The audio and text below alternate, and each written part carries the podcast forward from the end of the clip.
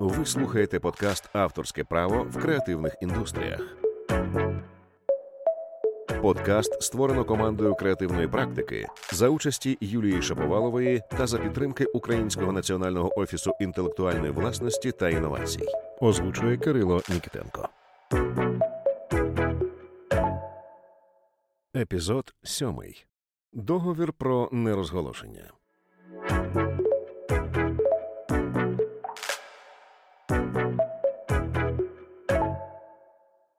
Чимало фахівців креативних індустрій, дизайнерів, маркетологів, копірайтерів, розробників, коли їх на співбесідах просять поділитись посиланнями на їхні проєкти, знизують плечима і кажуть: ви бачили ті проєкти. Вони ох, які крутезні, але показати не можемо все під NDA. Дуже шкода. І знаєте що? Може, дійсно проєкти тих фахівців десь є, бо нерідко компанії з креативних індустрій одночасно з угодою про співпрацю змушують фахівців підписувати такий документ. NDA – це скорочена версія англомовної назви документа Non-Disclosure Agreement, який українською називається Договір про нерозголошення. Так ми його в цьому випуску і називатимемо. Навколо цього документа існує багато дискусій, міфів, спекуляцій та суперечок. Наприклад, можна почути думку, що договір про нерозголошення взагалі неправомірний, адже, як зазначають деякі, він порушує право автора на авторство. І хоч це не зовсім вірна інтерпретація, але договір про нерозголошення дійсно накладає на авторів певні обмеження. Зокрема, так він може позбавити вас права ділитись зі світом інформацією про свій доробок. Але нащо компанії змушують фахівців підписувати цей документ?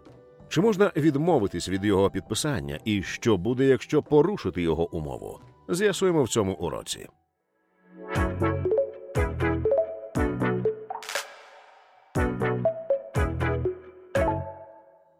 Суть договору про нерозголошення приблизно така: той, хто його підписує, зобов'язується не розголошувати певну інформацію. Такий договір можуть підписувати як найманий співробітник із компанією, так і звичайний виконавець із клієнтом, фізичні особи або цілі компанії. Договір може заборонити розголошувати майже будь-яку інформацію, спосіб чи суму винагороди, дані про проєкт, до якого ви залучені, його характеристики, робочі плани, зміст нарад і, що дуже важливо в контексті авторського права, будь-яку інформацію про твори, що були створені в межах взаємодії сторон, що його підписали. Звісно, таке обмеження суттєво впливає на авторів. Бо як довести свою фаховість, коли не маєш можливості продемонструвати створені твори? Через це нерідко можна почути, що договір про нерозголошення порушує права авторів. Але чи це дійсно так? Відповідь на це питання складна. З одного боку, дійсно, однією зі складових авторського права є саме право автора на авторство. Тобто, відповідно до статті 11 закону про авторське право, автор має право вимагати визнання свого авторства шляхом зазначення належним чином імені автора в оригіналі і копіях твору, і за будь-якого використання твору, якщо це практично можливо. Але ви могли почути про такий принцип. Права однієї особи закінчуються там, де починаються права іншої. І буває так, що право на публічне авторство однієї людини може порушити права чи зашкодити інтересам іншої людини або організації. Уявіть собі, що ви працюєте над створенням популярного детективного серіалу із хвацько закрученим сюжетом.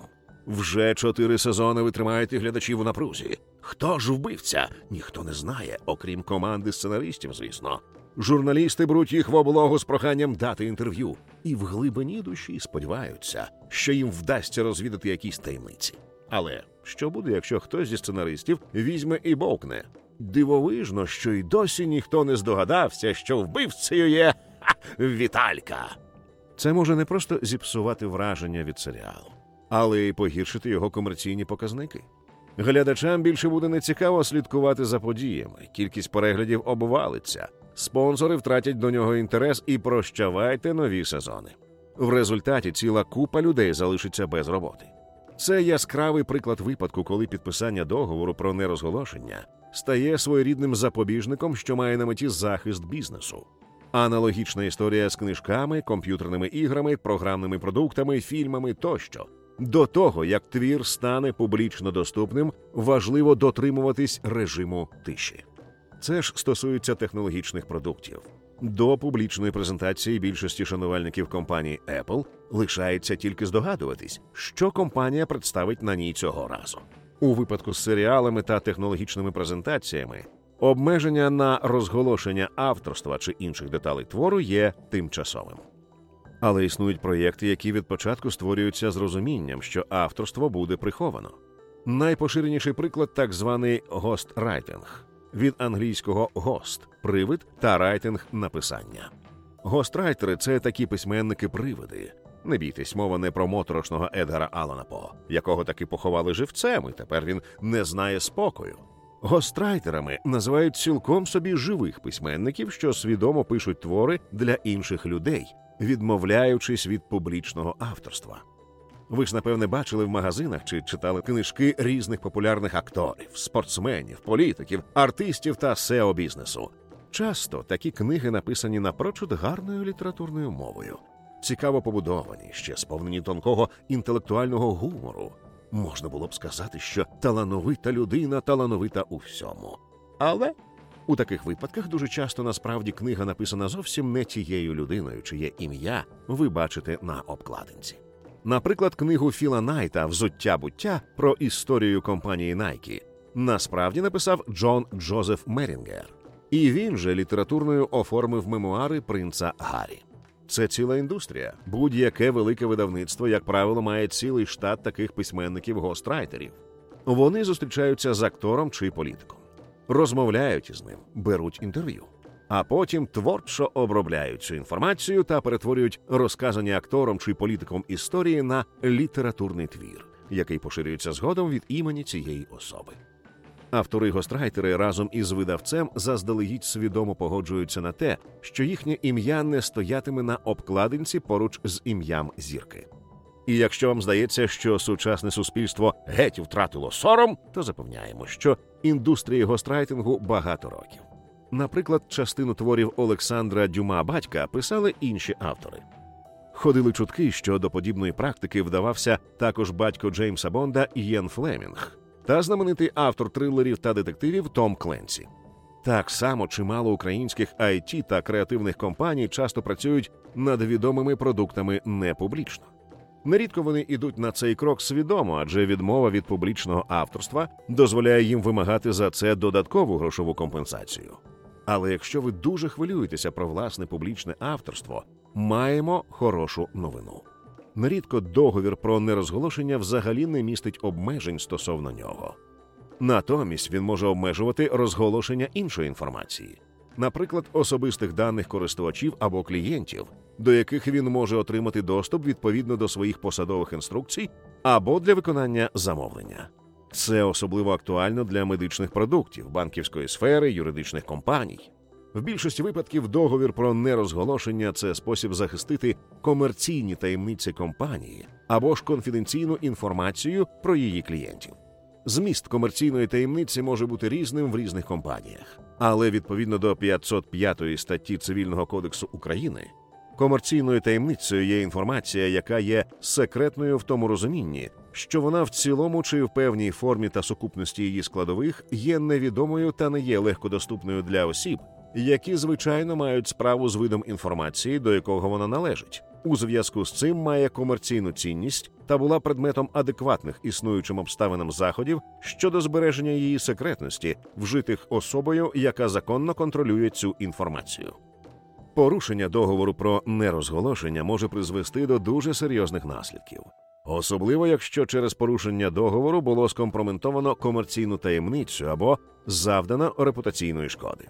Штрафи та компенсації, які доведеться виплатити порушнику, можуть сягати сотень тисяч доларів, а іноді навіть мільйонів. Наприклад, у 2011 році чоловік на ім'я Пан Лу програв у суді найбільшому виробнику стоматологічної техніки Сирона Dental Systems. Лу мав підписаний договір про нерозголошення з цією компанією і працював там на посаді старшого інженера. Там він отримав доступ до комерційної таємниці, технологіям Apollo DI. У 2013 році Лу звільнився з Сирони, А у 2014 році компанія дізналася, що дві інші компанії почали виводити на ринок технології Apollo DI. Обидві ці компанії належали пану Лу. Sirona Dental Systems подала проти нього позов про незаконне привласнення комерційної таємниці та порушення договору про нерозголошення. В результаті суд постановив, що Лу привласнив комерційну таємницю, а компанія Сирона має право на відшкодування збитків у розмірі 6 мільйонів 660 тисяч доларів США, а також 150 тисяч доларів США у вигляді штрафу за умисне порушення авторських прав. Рішення було винесено в жовтні 2017 року. В Україні судові тяжби через порушення договору про нерозголошення це поки що рідкість. Широко відомих прецедентів, коли було покарано особу чи організацію, що порушила договір про нерозголошення, немає. Але оскільки подібні договори є світовою практикою, момент, коли подібні прецеденти поширяться в нашій державі, це лише питання часу. До того ж, сьогодні українські фахівці вже співпрацюють з іноземними компаніями, в яких підписання договору про нерозголошення часто є стандартною умовою співпраці. В таких випадках в договорах про нерозголошення зазначається, в якій юрисдикції відбуватиметься судочинство, якщо одна зі сторін подасть до суду. І якщо в договорі написано, що ваші суперечки розбиратимуться у високому суді Лондона за британськими законами, то так і буде навіть якщо ви працювали весь час з Білої церкви. Але, хоч договір про нерозголошення і покликаний убезпечувати організацію від розкриття інформації, існують випадки, коли він може бути порушений на законних підставах. Наприклад, коли за його допомогою компанія прагне приховати не комерційну таємницю, а які-небудь темні секрети, взяти хоча б історію стартапу Теранос.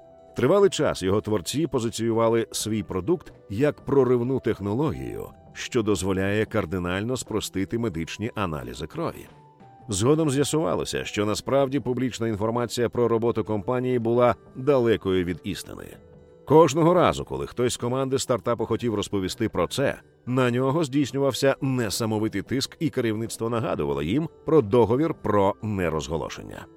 Так було доти, доки двоє колишніх фахівців стартапу Еріка Шольц та Тайлер Шульц не заручили з підтримкою журналіста Джона Керейроу з видання Wall Street Journal.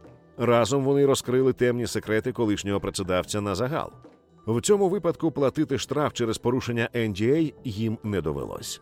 А от генеральна директорка Теранос в травні 2023 року була арештована та засуджена до 11 років позбавлення волі.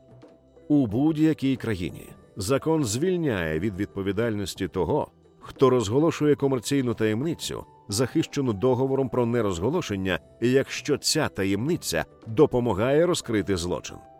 Багато в кого постає питання: а чи зобов'язані автори взагалі підписувати договір про нерозголошення, якщо їм не подобається ідея відмовлятись від публічного авторства на свої твори? Ні, не зобов'язані. Підписання цього документу є добровільним.